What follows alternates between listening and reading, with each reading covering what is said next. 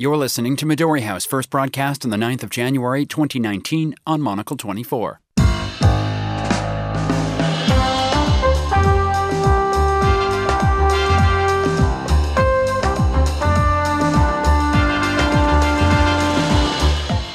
Hello and welcome to Midori House, coming to you live from Studio One here in London. I'm Daniel Bach. On today's show, over the years, thousands of Americans have been brutally killed by those who illegally entered our country, and thousands more lives will be lost if we don't act right now. President Donald Trump called for support for his border wall in a televised speech last night. But what responsibility do television networks have for broadcasting his factually loose rhetoric?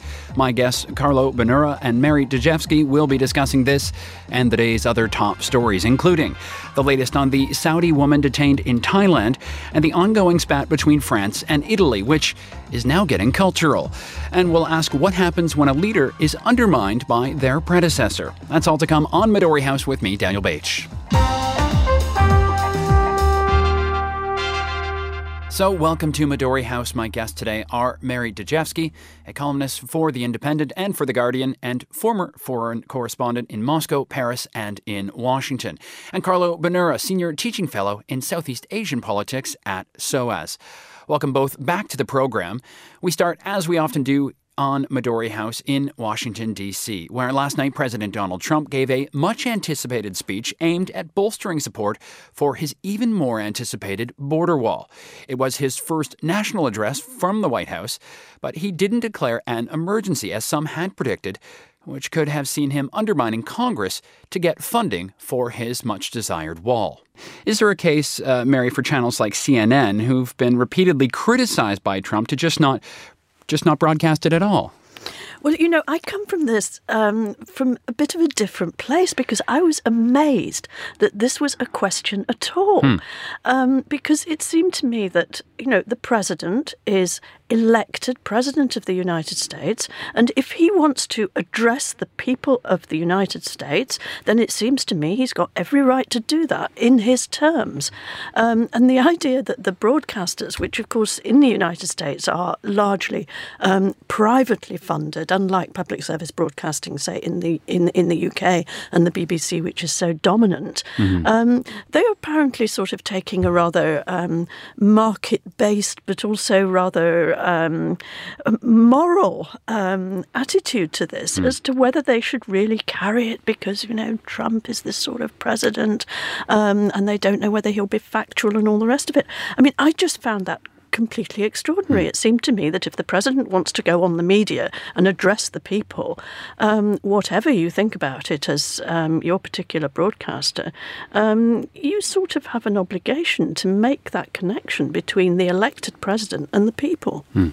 Well, if we look at it on the other side, CNN did, of course, have an all star panel of political commentators ready to jump on Trump's every words there. So they're taking advantage of that situation for the ratings as well, are they not? So damned if they do, damned if they don't, is some is the argument some have presented. But uh, on the other side, Carlo, um, I mean, they're making something of it as well for their narrative. Yeah, absolutely. I mean, I agree 100%. Uh, and in fact, I was shocked that there was this big uh, confusion um, after the president announced that all the that he would be addressing the country. There was this debate over Twitter among some of the um, I, don't, I, don't, know if it was they were journalists or people related to the to the media industry, uh, saying that in fact some of the networks hadn't um, agreed upon the uh, airing the the speech. I I cannot remember this happening previously. And in fact, but if we take this seriously, the uh, a presidential address seriously, when why would we expect a president not to um, uh, you know, to present an argument which is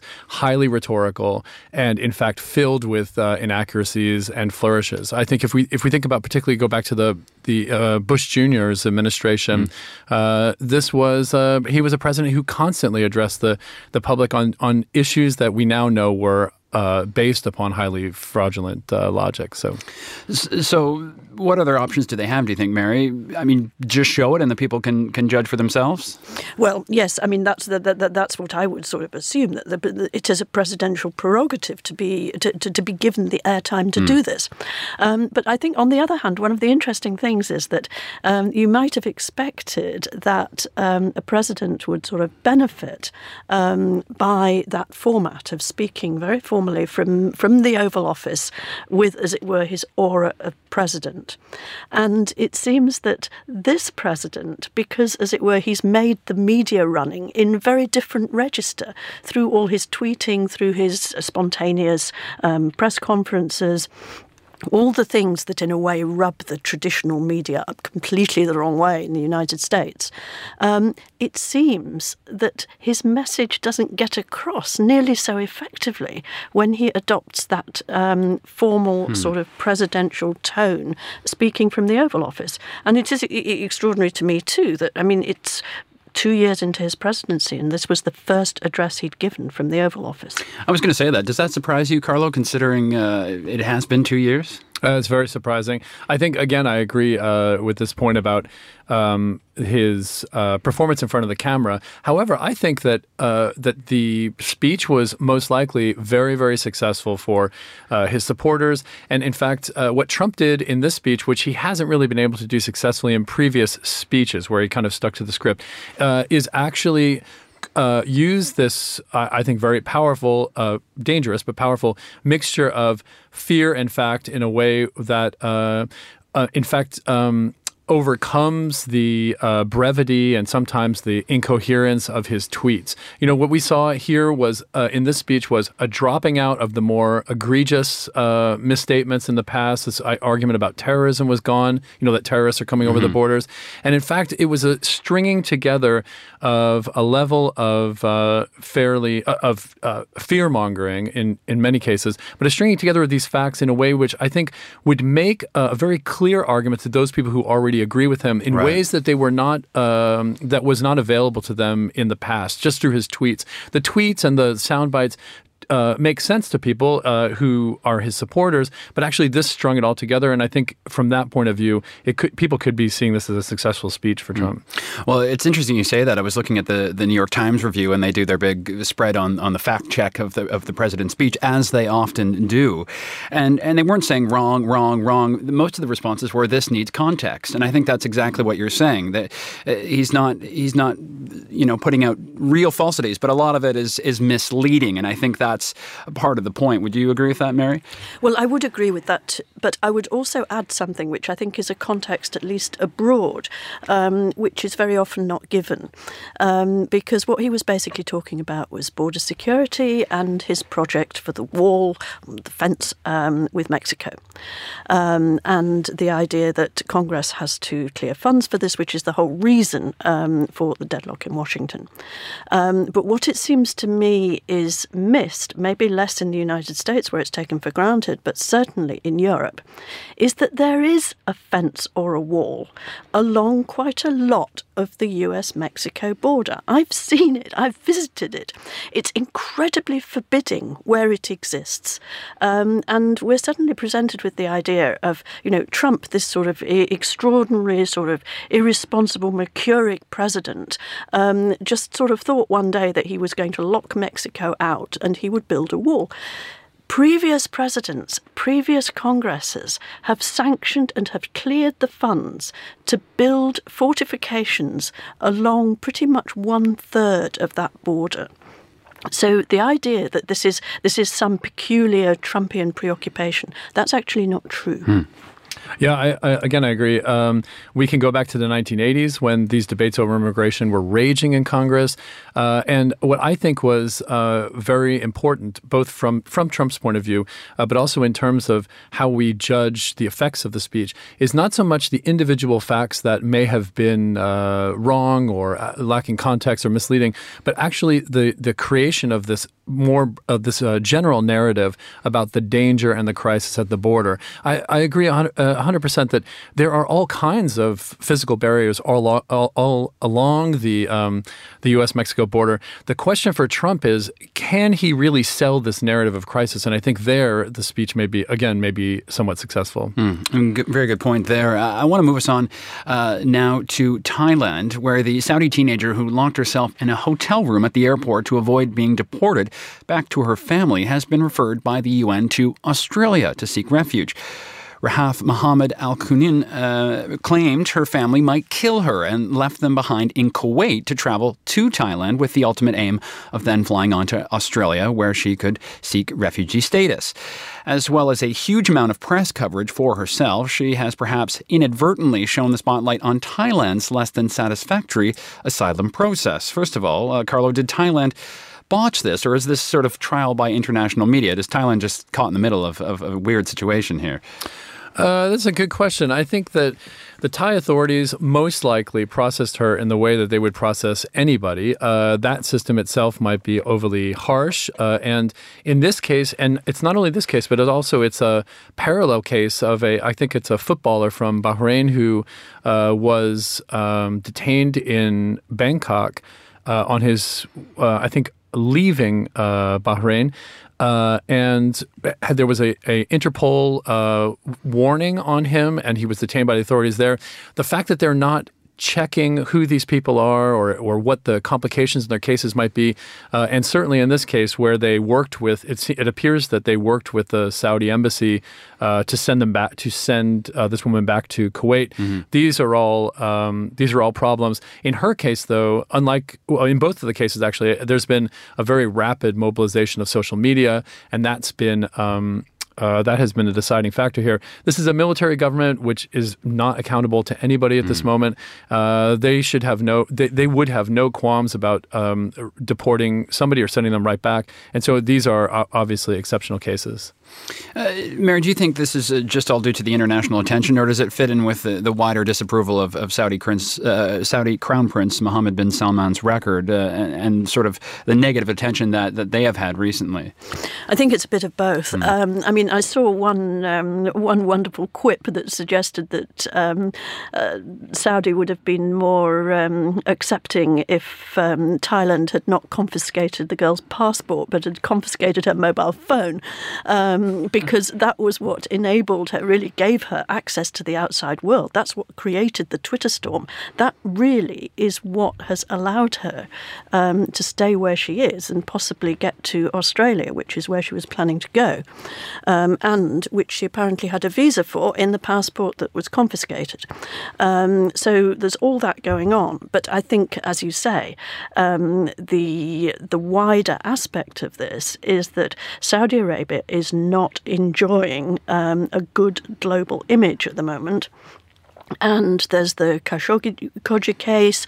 Um, there is the war in Yemen. Um, there's all sorts of other things that have really um, tarnished um, the image of the crown prince when he first came to when he first came to power. When it was he was thought of being maybe a bit more enlightened, going to bring Saudi into the modern age, um, and really it's been almost backwards since mm. then. Um, and I think in the international context, that's been a huge help um, to the girl who is now. I mean, you know, I, I, it looks as though um, she's certainly at the moment protected, um, and as though she'll be allowed to go to Australia. Uh, Carlo, on that point, do you think Australia or, or, anywhere else where this young woman could have applied for asylum or tried to uh, have much choice now in, in, taking her in before they know the whole story um, because of this uh, sort of social media storm? I think at this stage, after uh, we've had the initial uh, uh, botch up by the Thai authorities, everybody is playing it safe. So mm. today I saw that uh, the Australian government is saying that this case is no different than any other. It'll be processed by UNHCR, uh, and that once they do their report, then uh, the Australian government will process the case uh, normally. There is a slight question of diplomacy here. I think Australia is very keen not to necessarily put pressure on the Thai government about this case. The Thai government is keen not to uh, make any moves that would interrupt the UNHCR's um, moves here to make mm. sure that they don't um, invite any further criticism. And then uh, the um, Saudi, it will be very interesting to see what happens to Saudi Thai relations after both of these cases are right. uh, processed because uh, obviously this won't disrupt the relationship, but uh, certainly in the region, I think the region itself of Southeast Asia is kind of recalibrating its uh, relations with uh, Saudi Arabia. And again, this bad publicity and the fact that Thailand seems to be the conduit for a number of these uh, I was about to say dissidents, but in this case, it's not dissidents. It's just individuals who mm. want to get out of the region. Um, this could become a bigger issue if Thailand and more and more individuals go through Thailand to do this. Mm. I should ask you uh, on that point: Does does Thailand feel any uh, pressure in the region to to to sort of bow to Saudi Arabia or what they want, or, or are they do they have their own? You, you, mentioned earlier they're the military government; they can do what they want. But do, are they feeling any pressure on this at all from Saudi Arabia? Uh, I don't think that there's. I'm not sure there's much leverage that um, Saudi Arabia has on Thailand. Uh, in certainly the the bigger relationships with for Saudi Arabia in the region are in Malaysia and Indonesia uh, for maybe for obvious reasons. Uh, but this is something that you know this is a headache that the Thai government does not need right now. Uh, and and actually, to be honest, Thailand itself has already uh, been put under huge amounts of scrutiny over the last four years since the government's come to power in terms of its human trafficking records. So right. it wants to appear like it's doing things above board. In this case, I mean, just very quickly, the I think the, one of the issues with her is that uh, the Thai authorities contacted the Saudi government because they believed it was a family matter. Right. Uh, but she's an 18. She's 18 she's an adult. Like she should have been uh, dealt with individually. I think. Right. Hmm. Uh, Mary, what about for other people in Saudi Arabia who might want to leave? Do you think this sets an example? And there are millions of refugees that haven't swept social media. Is is this a bit of her jumping the queue again, not discounting fears for for her safety, but uh, with this you know huge social media attention. Well, I think that there is a there is a dilemma in a way, um, which is there's a missing element of this story, which would be very interesting to find out as to how she actually got out of Saudi Arabia and got mm. to Thailand. Mm. Because I think that she got as far as Kuwait with her family, but then left, and she'd got a stamp in her passport giving her a tourist visa to Australia. Now, how did she get that? Um, because that is not something that is very easy for any 18 year old Saudi girl to get. Mm. Um, did she have the degree of um, autonomy? Um, even aged 18 in Saudi Arabia, where this guardianship system exists. Um, how did she actually get to where she's got? And I think that's that, that's one reason why it's going to be very difficult for um, other people to follow that same route. Mm.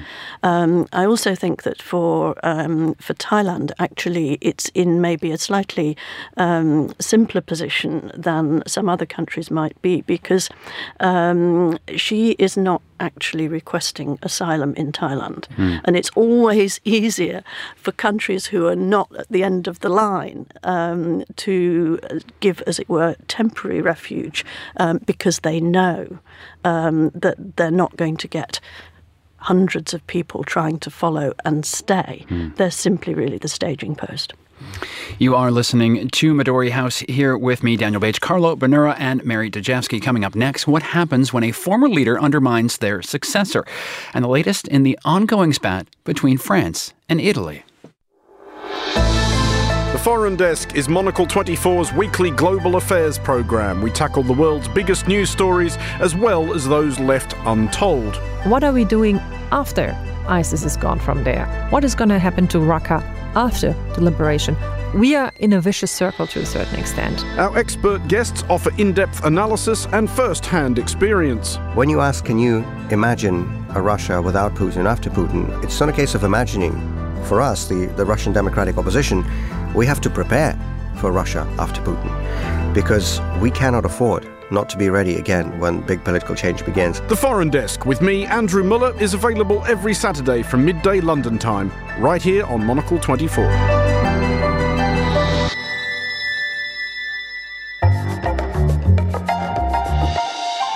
Welcome back. Still with me, Carlo Bonura and Mary Dejevsky. We turn our attention now to diplomacy and to India, where former Canadian Prime Minister Stephen Harper has paid a visit to the country to attend an annual geopolitical summit. He also took the opportunity to meet with his old friend, Prime Minister Narendra Modi. The Canadian newspaper headlines have pointed out that Harper wore a regular black suit, important as current Prime Minister Justin Trudeau had a disastrous visit to the country just 10 months ago, where he was called out for dressing himself and his family in religious and ceremonial garments. While Harper has been completely away from politics, he's now seemingly found a way to undermine the Prime Minister and Andrew Scheer, the leader of the Canadian Conservative Party, the party Harper himself used to head. Despite Harper still sporting the most boring haircut and suit combo of all time, Modi is a huge fan. Interesting in a Canadian election year. Uh, Mary Modi said they held productive conversations on the development of Indo Canadian relations.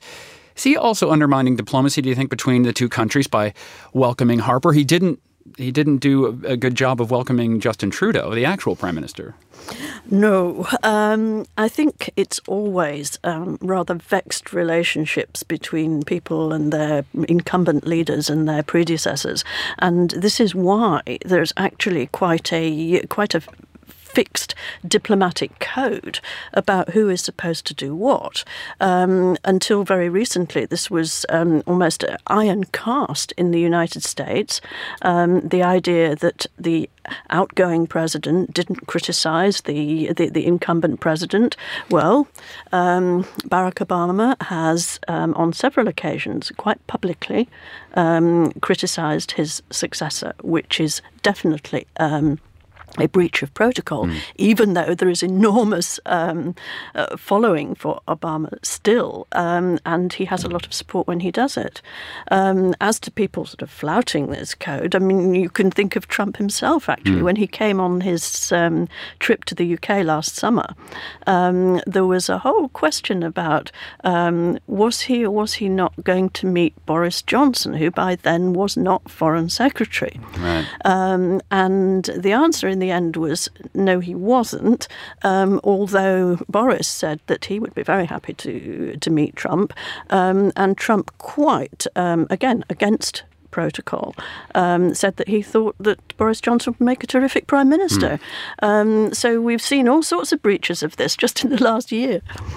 Uh, Stephen Harper tweeted For India to realize its potential, it needs the courageous and visionary leadership of Prime Minister Modi. Modi quite a conservative himself and perhaps more drawn to a conservative Harper. In 2015, uh, the Canadian Prime Minister at the time hosted uh, the Indian Prime Minister, the first sitting Prime Minister to visit Canada in more than 40 years because of a very sour relationship between the countries.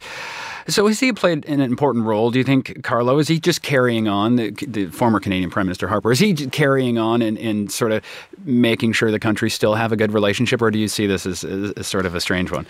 I think it's easy for us to, from, from afar and without insight into what's going on in mm. administrations, it's easy for us to look at situations like this and say um, that things are amiss and that uh, it's a it's an, a reflection of how the current government doesn't have a certain situation under control. Mm. Uh, there must have been some coordination, uh, whether uh, whether it's by the civil service or um, actually with the uh, with Trudeau's government, uh, to make sure that at least some of the right messages are being uh, sent to India.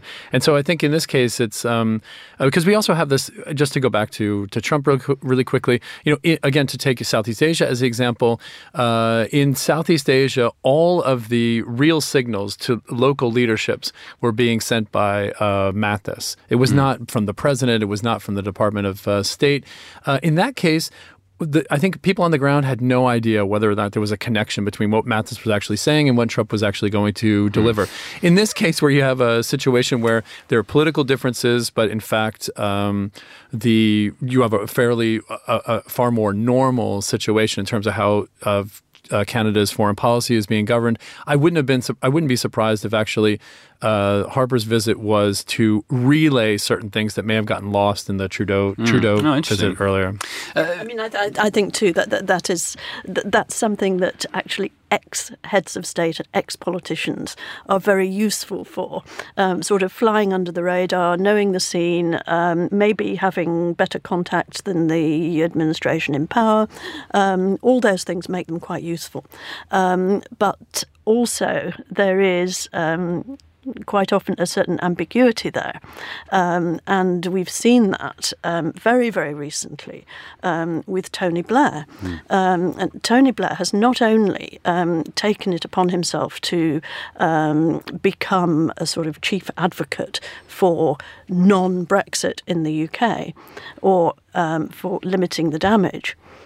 But there was a time, I mean, in the last few weeks, where he went to Brussels and he was apparently received by top people in the European Commission.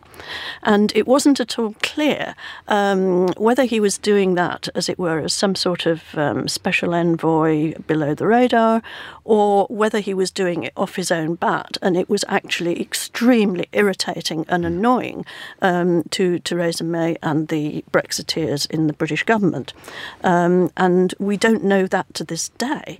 Um, Tony Blair did actually sort of um, defended his, saying, well, you know, he had contacts there and he was just trying to explore whether there might be um, some other sort of variants of um, of a solution to to um, the difficulties that Theresa May is having with her deal with Brussels. Um, but that we don't know whether it was welcome or whether it was very unwelcome. Hmm. Perhaps we will find out. Perhaps we won't. Uh, in any case, I want to just make sure we have time for this last one this evening. An interesting row brewing between France and Italy. Italian politicians have been ruffling feathers in Paris in recent days, with populist leaders lending their support to the Gilets jaunes movement in France.